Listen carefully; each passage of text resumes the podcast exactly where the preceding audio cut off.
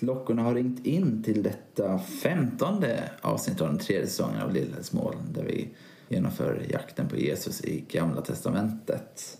Och eh, vi som är ute och letar med lykta, förstoringsglas och ibland med ja, andra goda verktyg är Linus Forsberg och Kim Lagerlöf. nästan halvvägs in i december, inte riktigt, men halvvägs mot julafton. Man kan tro det, men, men i år ligger ju jul ganska sent. Jo, Så det är allt några veckor kvar. jag, jag, försöker, jag, jag har ändå börjat komma, positiv. jag har börjat komma in i, jul, i julstämningen. Ja, men det gör väl du redan i, är det inte så, september, oktober? Ja, men nu, nu har jag också släppt alla filter så Ja, nu, ja, okej. nu är det bara massa Kör på. julmusik som spelas. Det är... Förra året så köpte, köpte jag en stor... du suckar. Ja. Ja. Förra året köpte jag en stor julkrubba som jag är nöjd över att Ja. nu äntligen få använda. För jag köpte den efter jul förra året så den fick inte stå framme. Den kan ju stå fram fram till eh, kyndelsmäss om man vill. Jo, men det, man är all in. ja, det, det, var, det var inte Sofie. Nej, nej, nej. Men nu, nu får den äntligen stå framme och det tycker jag känns fint. Ja, Jag gillar den här tiden på året. Det finns en affär här i Uppsala som heter Eko. Och de har flera stora liksom, rum efter rum med julprylar. Och min fru känner en person som jobbar där då och hon hade fått beställa in en produkt med en, ett kristet tema. Och det var då en lysande liten julkrubba som man kunde ha i fönstret. Ja, jag vet inte om man ska se det som en seger. eller eller en, en brakförlust, jag vet inte. Men det, den var i alla fall, jag var och tittade på den, den såg trevlig ut. Men vi köpte den inte. Vi har ju en gammal, eller en gammal, vi har en träkrubba med olika delar som är från eh, Betlehem. Som min fru köpte där för några år sedan. Jag tycker alltid det är så intressant det här med sekulariseringen. Varför man tycker och tyckte att det var så viktigt att inte skapa något nytt. Ja, istället, ja, att det inte kom någonting istället ja. Ja, nej, men precis. Varför blev det inte Åh, ny, vilken intressant tanke. varför blev det inte ny högtid? Man bytte inte ut det där. Ja, Man bara tömde ut. ja. Och så ingenting. Åh! Mm. Ja, men det var väldigt... Det passar. Det blev som en liten pusselbit. Den här tanken blev som en pusselbit i ett större resonemang som jag håller på och tänker ut kring vad ondska är. Ja, Men, men det behöver vi absolut inte prata om. Men Vad spännande. ja. Nej, men för lite så blir det ju. Det- Ja, nej, men jag, jag tänker ofta på det här. Sen så kommer jag inte så mycket längre än att Nej. tänka tanken och så får, Nej, men det får den hänga i, hänga i luften. Det är tomhet. Det är, det är någonting med tomheten alltså. Men du suckade lite när jag började prata om musik. Och... Ja, nej, men det, det är lite väl. Men jag är ju också någon typ av fascist i de här... Fascist i positiv bemärkelse. Nej, men, alltså ni släppt, vet ju ja, vad jag vi har menar. släppt förra veckans tema om fred. Ja, ja nej, men, nej, men jag, är inte, jag är inte beredd på blodutgjutelse för de här sakernas skull. Men, men jag, jag tänker ändå mycket så här... Eh, man äter semlor, det gör man innan fastan börjar. Och inte så jättelångt innan, utan man kan ta det dagen innan kanske. Ja, där håller jag ju med dig. Ja. Jul firar man från och med den 25 december. Men det är ju bara, och det, du vet när alla andra slutar, då, då, då börjar jag.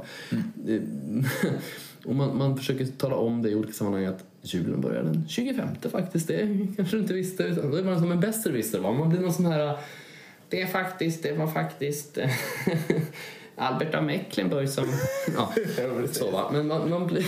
ja, kring de här sakerna. Det fanns en debatt på tv, SVT, mellan Edvard Blom och, Och eh, Gustav Reinfeldt. Gustav Reinfeldt. Ja. Där de... Den ena säger man kan lyssna på julmusik hela året, man kan fira jul hela året. Jag gissar på också att han inte firar jul på grund av Jesu födelse, utan att han bara firar jul. Eh, så. Eller det är väl, han har ju sitt julkvartal, Gustav Reinfeldt. Han tänker att det är liksom Kvartal, ja. tre månader innan jul. Då får man börja. Det är han fri att ha såklart. Det skulle vara intressant att höra när han slutar fira jul. Eh, men... men 24. Ja. Och Edvard Blom då står lite mer för en gammal traditionell uppfattning. Ja, som jag ju då. Katolik. Han är katolik också ja. Ehm, så, men, okej. Och det tyckte jag, det, det, är så, det var ändå bra att det fick utrymme någonstans någon gång. Att jul är från den 25. Nu är det advent. Jo, precis. Ja. Det finns ju faktiskt jättemånga fina adventssalmer Ja. i psalmboken. Jo, för det var det som var det jag skulle komma över. Ja, vad bra. leda över till. Ja. Vilken är den Åh, finaste adventssalmen? ja.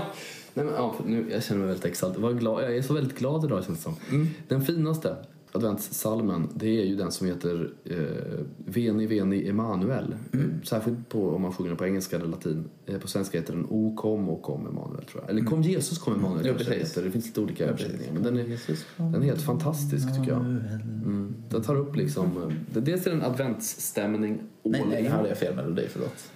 Den är, så här går den. Kom Jesus, kom Emanuel. Just det, precis. Jag började sjunga på Gud är en av oss vid detta bord. Den är också bra, men eh, inte samma riktigt. Nej.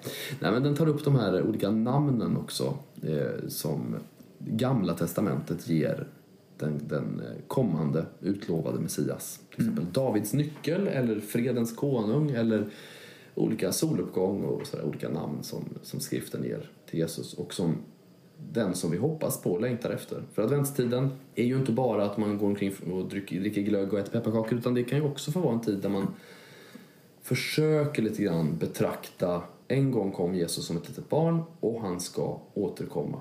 Han ska komma och vara ännu närmare än vad han redan nu är. För han vill komma närmare och närmare. Mm. Ja, men lite samma tema som jag. Det är klart att jag har...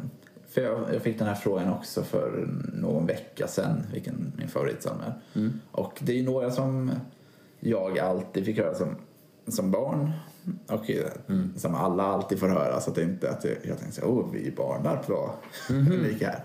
Så, så de har ju såklart en relation till så här, bered en väg för Herren, gå sedan Ja. ni möta. Visst. Men om jag tänker bort dem, jag tror det är 111, men Kristus kommer, Davids son. Den försätter mig i väldigt god adventsstämning. Kristus kommer, Davids son, konung utan like. Ondskans välde mörkrets makt, bävar för hans rike. Ja, det är bra. Mm. Klassiker. Ja, men precis. Och något annat som är klassiker. Det är Gamla Testamentet. Just det. Stark klassiker. Verkligen. Och eh, en av dessa klassiker kommer vi då läsa i Svenska kyrkan nu på söndag. Mm.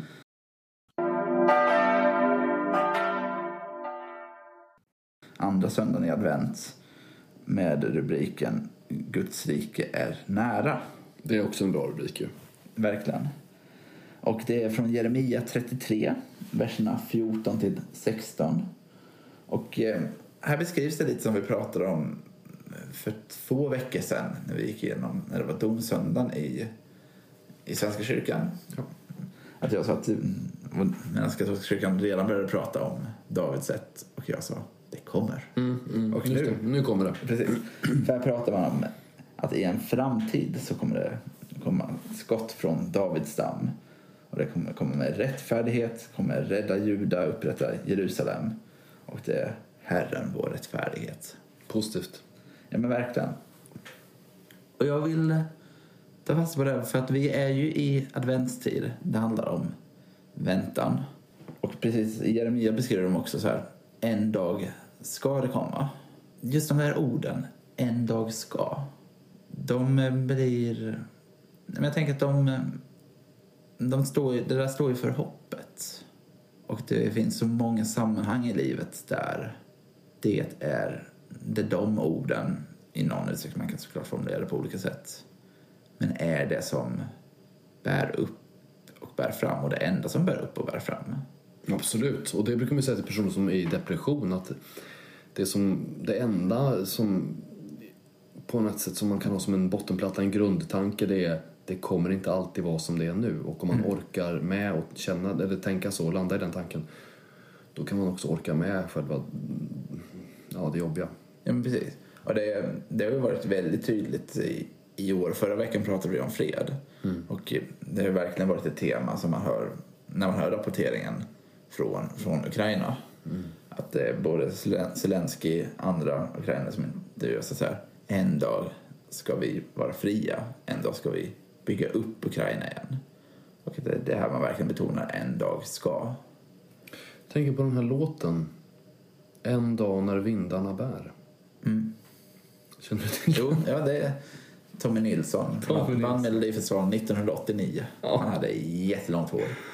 Verkligen. Men, ja, men jag tror att det, det där är väl någonting som förenar... Jag ska säga, om man ska vara lite så, kan man säga så här, det förenar många kulturer, många religioner. Den här känslan för att en dag kommer det bli bra.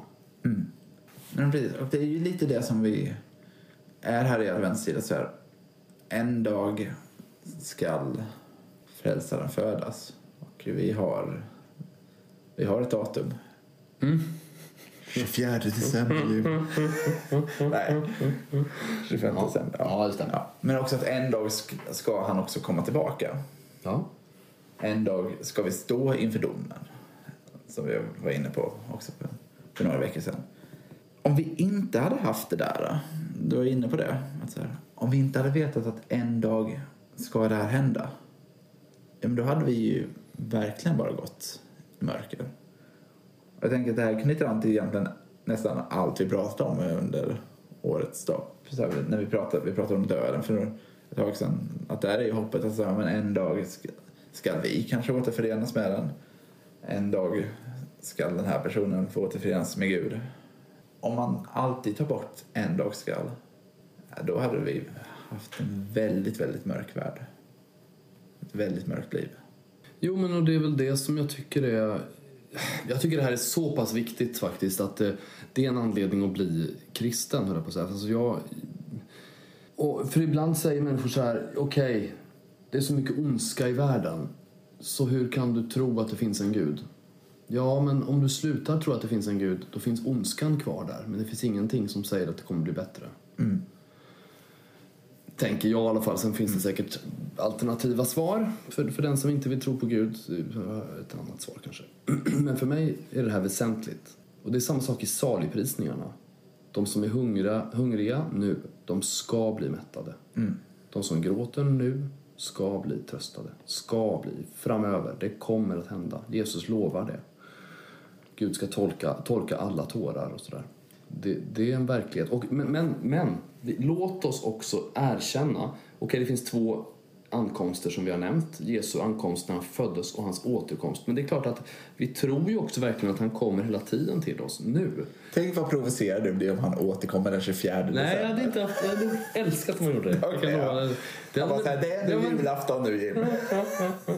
Det hade varit guld. Nej, men jag brukar säga det om man, om man lägger handen på sitt hjärta, då känner man sina hjärtslag. Det brukar jag säga till konfirmander på den tiden jag hade det. Ja, vad är det för hjärtslag man känner där? Eh, jo, det är ju någon som står vid dörren och bultar. Inte bara en gång för länge sedan kom Jesus in i mitt liv och sen var han inne, utan han vill alltid komma. Jag vill komma lite närmare dig Jim. Får jag komma in ett litet steg till? Får jag dela måltid med dig? Det vill han inte bara göra en gång vid en tidpunkt när jag så att säga blev frälst eller någonting, utan han vill alltid ta ett steg till.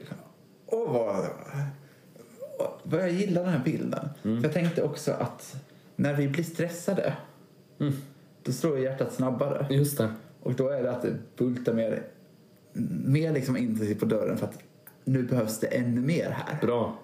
Åh, vad jag blev. Ja, det är här. Nu blev jag glad. Ja, exakt. Hur lever man den här texten då, Linus? Men ibland så försöker vi komma på stora, kloka, kanske vara lite, lite nytänkande. Men ibland tänker jag att vi också bara ska landa i det enkla. Absolut. Och jag tänker att, att jag vet att jag har saker i mitt liv där jag glömmer att sätta orden en dag skall efter att jag tänkt på det här. Att jag liksom stannar vid att ja, men, det, här är liksom, det här är ett negativt inslag i mitt liv. Det finns massa positivt som väger upp det, men så här, det här är ett negativt. Men att i allt det försöka hitta ett en dag skall. Och att identifiera det. Får jag lägga till en sak bara som jag har hjälpt mig en del att förhålla mig till eh, livet. Ibland kan man säga så här, många delar av livet kan man uppfatta som en väntetid eller en... eh, Man är inte framme. Då kan man tycka, särskilt om man är van vid att vi ska inte behöva vänta numera utan det vi vill ha, det ska vi få nu.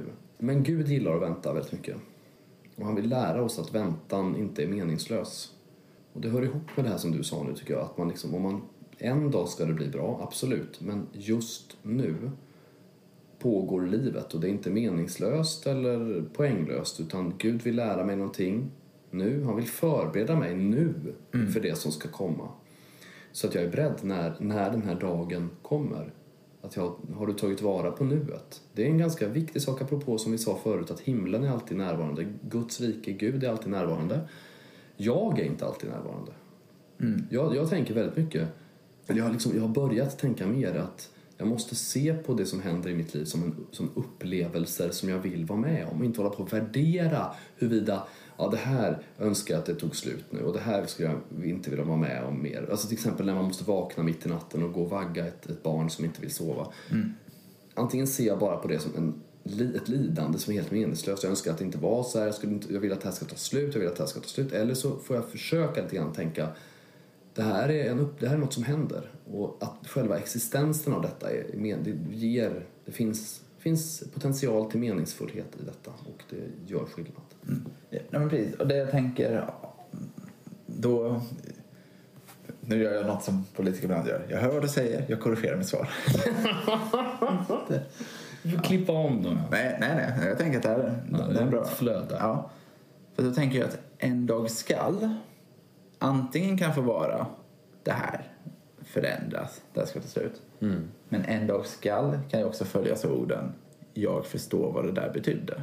Absolut. Det är Jag tänker att det är det du, klokt. klokt. Mm. det du sätter fingret på. Men tänker du att politiker gör så att de korrigerar sina svar? Det, Inte alltid, men, men, någon, gång, alltså. ja, men någon gång har man hört att så här, någon har sagt någonting, det kommer ny fakta bara så här. Jag då tagit låtsas de nästan inte som att de, har, som att de tyckte det där de tyckte förut. Då. Det var mer- Reinfeldt han var... Det finns något så här fint, jag tror jag tänkte mycket någon gång på när Reinfeldt var inne i Helenius hörna. Eller var med där. För då skulle han rikta upp sin livskurva. Just det. Och så fick han liksom bör, dra liksom ett streck på en whiteboardpenna. Ja. Och så berättade han så här, stod jag studenten. Liksom. Och sen så liksom gick han igenom allt det. Mm. Och så konstaterade David Helenius vid slutet av kurvan så här. Ja, så, så enligt dig så var ditt bästa liv, din bästa del av livet när du tog studenten. För då hade han råkat börja jättehögt på tavlan. ja. Han bara, ja, nej det stämmer inte. Okej, men vi sänker den och gör så här. Det är så här vi politiker gör. Jag säger någonting, du ställer en fråga, jag ändrar mig. Jag tänkte nog för mycket på Fredrik Reinfeldt där. Ja. Men med det ska vi väl röra oss vidare till ja, vi är tvungna. ja, den fullkomliga kyrkan. Hade en av oss formulerat det. Ja, just det, så pratade vi om det. Sa jag det förra gången eller var det mellan inspelningarna? Ja, det, det, det, var, det var efter, efter att vi hade spelat, in förra veckans avsnitt. Så, så. Ja, nej precis. Men, men ja visst.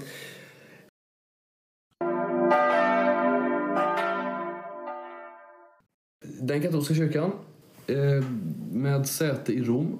Där kommer vi att läsa ur Jesaja och egentligen så det som jag vill säga om den här texten då den påminner mycket om det, den text som du eh, läste alldeles nyss här och eh, den påminner mycket om det som vi pratade om i förra avsnittet. Men där, där står det i alla fall att det ur Jishais avhuggna rot ska komma ett skott. Eh, Jishai är ju, det är ju Davids eh, liksom, släkt. Och eh, ur hans avhuggna rot, alltså något som är förstört och krossat och dött, därifrån ska det då komma någonting väldigt fint. Och det, där, det är ett tema som finns i Gamla Testamentet på flera ställen. Att liksom när krukan går sönder i krukmakarens hand, då, då kan han börja från början och göra om den. Han kan det. Eller veken, den tynande veken, Gud ska inte släcka ut den. Eller liksom, Gud kan också göra levande det som är dött. Och liksom uppståndelsen är till sist kulmen på detta, att det som är ute och kört och helt dött, det är inte dött för Gud. Och det är så fint, Jesus säger det, för Gud är alla levande. Eh, och det är klart att Gud kan, om han, om han har lovat att det ska komma ur Davids hus en frälsare, ja men Davids hus är förött. Nej, det ska ändå göra det, för Gud har lovat det. Och då handlar det om tillit, ett av mina favoritteman om man lyssnar på gamla avsnitt av den här podden. Jag har ju pratat om det mycket som helst, eh, på olika sätt. Eh, och då är frågan hur- huruvida vi litar på Gud eller inte, att han ska göra det han har sagt att han ska göra. Vi kan bara säga någonting kort om det. Tro, att tro, det kan ju vara olika saker, eller hur? Ja men precis. Tro kan ju vara, jag liksom hoppas på det här, jag har liksom en förväntan. Det kan vara jag håller detta som en tydlig sanning. Det kan vara jag, jag litar på det här. Mm. För mig, jag landar mycket i att tro borde oftare utläsas som trohet. Mm.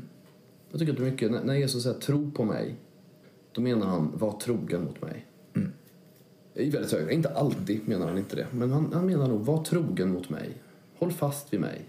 Eh, och lita på mig. Att göra det när Gud, Gud har lovat fantastiska saker och så kommer inte de där fantastiska sakerna nu. Om man till och med döms. Man kan säga så här.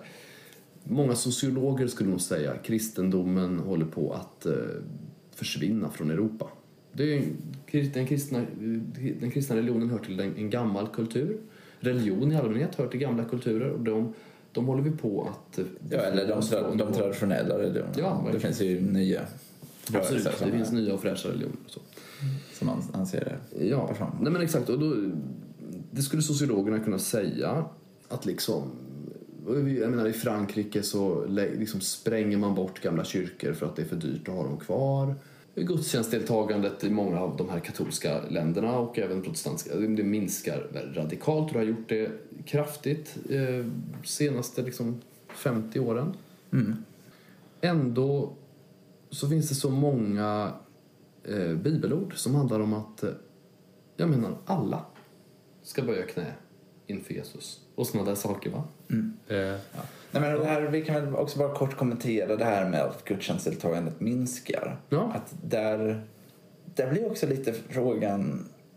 Man möter ju saker som kommer från en väldigt hög höjd. Att så här, det har varit väldigt högt. Och det, är, Ja. det är lite samma som så här, Svenska kyrkan ibland kan få kris och säga om nu börjar vi närma oss 50 procent av befolkningen. Mm. Och det ser man som en kris. För Ja. att man var uppe på 95-97 ja, ja visst. i mitten av föddes. 80-talet. Ja. Ja. Men samtidigt så här, det är ju väl... Då är alla organisationer i kris. Mm. Om 50 procent av hela befolkningen är en krissiffra. Och det är lite samma där när man mätte gudstjänstdeltagandet i Sverige inför millennieskiftet. För att just se, så, ja, men stämmer det? Håll- Håller det här på att dö ut? Ja, men då såg man ju fortfarande att ja, men, det är fortfarande fler som går på gudstjänst än som går på fester, går på konserter, går på fotbollsevenemang.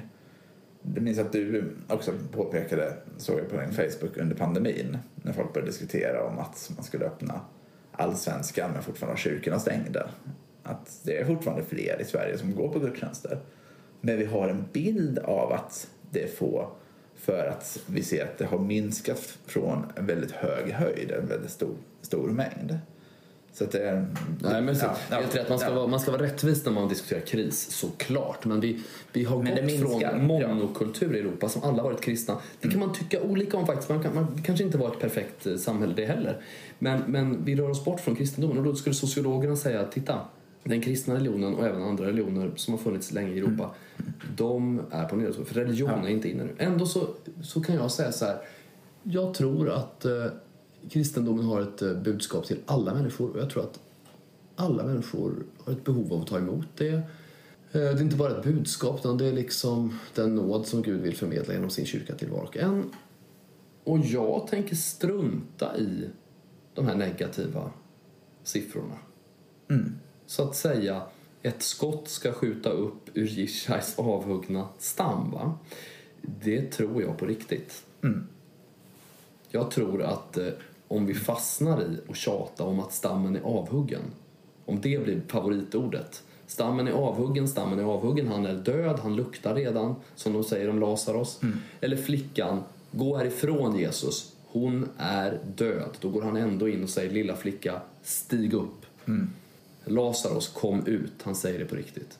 Det, det är på riktigt. Och det, det är liksom, det är Gud vi har att göra med. För honom är ingenting omöjligt. Vi kan såklart ställa upp vilka hinder vi vill för honom och det gör vi ju människor. Vi, liksom, det hela frälsningshistorien handlar om att Gud erbjuder oss allt och vi ställer massor av hinder både liksom, liksom mentalt och på olika sätt. Vi bygger Babels torn och allt möjligt. Gud fortsätter söka oss. Gud for- fortsätter älska oss. Gud fort- fortsätter att som en, liksom som en invänd. Han sitter vid tiggaren och erbjuder någonting. Mm. Om man ska tänka, jag försöker hitta ett ord, strategiskt är fel ord för det blir väldigt teoretiskt. Men nu, eh, nu provtänker jag. Så det, gör det. Jag kanske tar avstånd från hela mitt väsen. När du får ny information. Ja, ja, precis. Ja.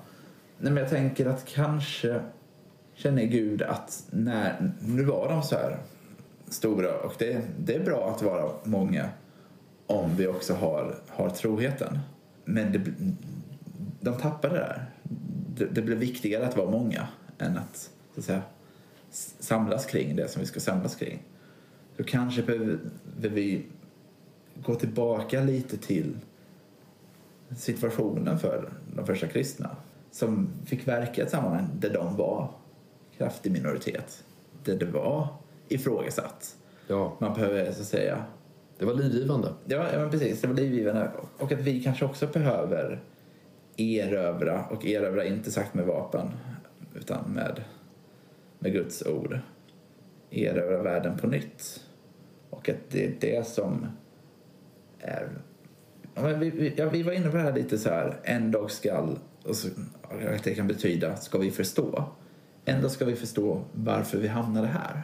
Ja, och vår egen del i det såklart. Mm. På ett sätt, för kristendomen är ju kvantitet en kvalitet. Därför att Jesus säger det, gå ut i hela världen och gör alla folk lärjungar. Eh, Så därför är det positivt att vara många. Men det som Levi Petrus säger i sin sista offentliga predikan, tror jag det är, då säger han ju vi måste övertyga människa för människa. Vi kan inte... Såklart, det är, helt sant att man i, i början av kristendomen döptes med hela sin familj. Alltså en man kom med sina, sin fru, sina barn, sina, sina slavar. Alla döptes. Ändå är det så att vi, vi måste själva, var och en, ta ansvar för vår personliga trohet. Det är ju Paulus väldigt noga med när han liksom talar till de här grupperna. Ni fruar, ni män, ni barn, ni slavar. Alltså var och en måste ta ansvar för sin relation till Gud själv. Ja, men det där tänker jag... Jag har alltid haft lite svårt för när, när vi bara kollar på kvantiteten. Att, så här, typ, I princip första frågan jag ibland får när jag predikar här, oh, hur många var det där? Ja, visst. Det, är, det kan man säga så här, det är en Svenska kyrkan-fråga, Ja, jo. Eh, Faktiskt. Eh, För det, det, jag tycker inte man pratar på samma sätt om det i andra sammanhang som jag varit i. Men det är sant, jag har hört den i många ja. Medan det som egentligen borde frågas och då genuint, för den här, vissa frågor kan man ju ställa både som lite så här pikande och Mm. genuint. Men om man tänker att genuin fråga borde egentligen bara vara så här, var det någon där? Var det det? Ja, men då var det, då var det meningsfullt, då var det en bra gudstjänst. Då var det, Ja, det är viktigt att fråga vad, vad bad ni för? ja, ja men Jag precis. tycker den personen kan fråga bad ni för mig? Mm. Ehm, nej men visst, man får få fråga vad de vill. Men, men det, det är en intressant, en intressant fokusering. Det är det verkligen. Hur ska Men, man, precis, att man, man bryr sig mer om så här, en gudstjänst med... Nu kommer jag bli lite raljant, jag ber om ursäkt på det. Men så här, en gudstjänst med 130 ofromma som egentligen inte vill vara där ja. är bättre än en gudstjänst med 20 fromma som tog till sig, som var engagerade, som växte i tron, som kände trohet. Jag förstår ju också att man vill ha 130, men vi, vi kanske kan jobba med båda spåren. Det vill vi har varit inne, såklart, vi har varit men- inne men, på, på det tidigare i podden. Så här, hålla, Två börjar, tankar. låta som vår nuvarande statsminister sa, det var förra mandatperioden, så, så här, hålla två tankar i huvudet samtidigt. Både kvantitet och kvalitet, inte bara kvantitet. Nej, det är bra. Men som du säger, det är nog lite Svenska kyrkan syndrom. I alla fall i Sverige. Ja, men precis. Lite så här folkkyrkosyndromet. Så här, vad är folkkyrka? Och det har Jo, men många det- haft många tankar om. Verkligen, man, man tänker så här, vad, vad är gudstjänsten? Är Det människors tillbedjan inför den levande guden. En tjänst man gör, som en, man skulle till vissa skulle säga en plikt också. Jag kanske skulle säga det, att jag, jag sa det till min dotter för några dagar sedan att man ber inte bara för att det är kul. för det är väl inte kul att be, det är väl ingen sån... Jag, jag, frågade, jag, inte, sa jag inte det här för några veckor sedan? Men jag, jag träffade ett gäng Jo, det här har jag berättat så det struntar vi. Eh, Men det är inte så kul att be alltid. Utan man, man, när man gör det av olika skäl. Det är klart att om jag går till kyrkogården och tänder ett ljus vid en grav, det är ju inte för att det är kul. Nej. Eller massor av att jag, att jag arbetar på min frälsning med fruktan och bävan som Paulus sk- skriver. Det är inte för att det är kul. Och, och sådär. Eh, Men, men det, ja, jag tror att vi har eh, nytta av att fundera på hur vi ser på gudstjänsten.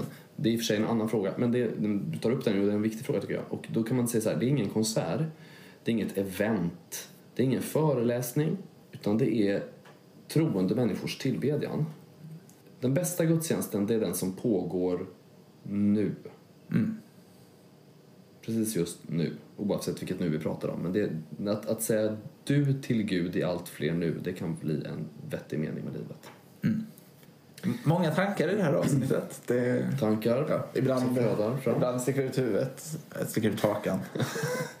det, ja. Genom tågfönstret. Ja. Ja, men. Ja. Nej, men så här, det, Nu är det min del av mig som såklart så här, så här, det är inget fel på gudstjänst med många folk. Det är jättefestligt tycker jag. Ja, precis. Så det är inte det jag säger. Jag säger inte att de gudstjänsterna är, är sämre. Nej. Det, det, och, och jag Det är alltid fullsatt i Sankt Lars kan jag berätta. Ja, nej, precis. Ja. Det är men inget fel med det, jag Nej, det. nej, men precis. Ja.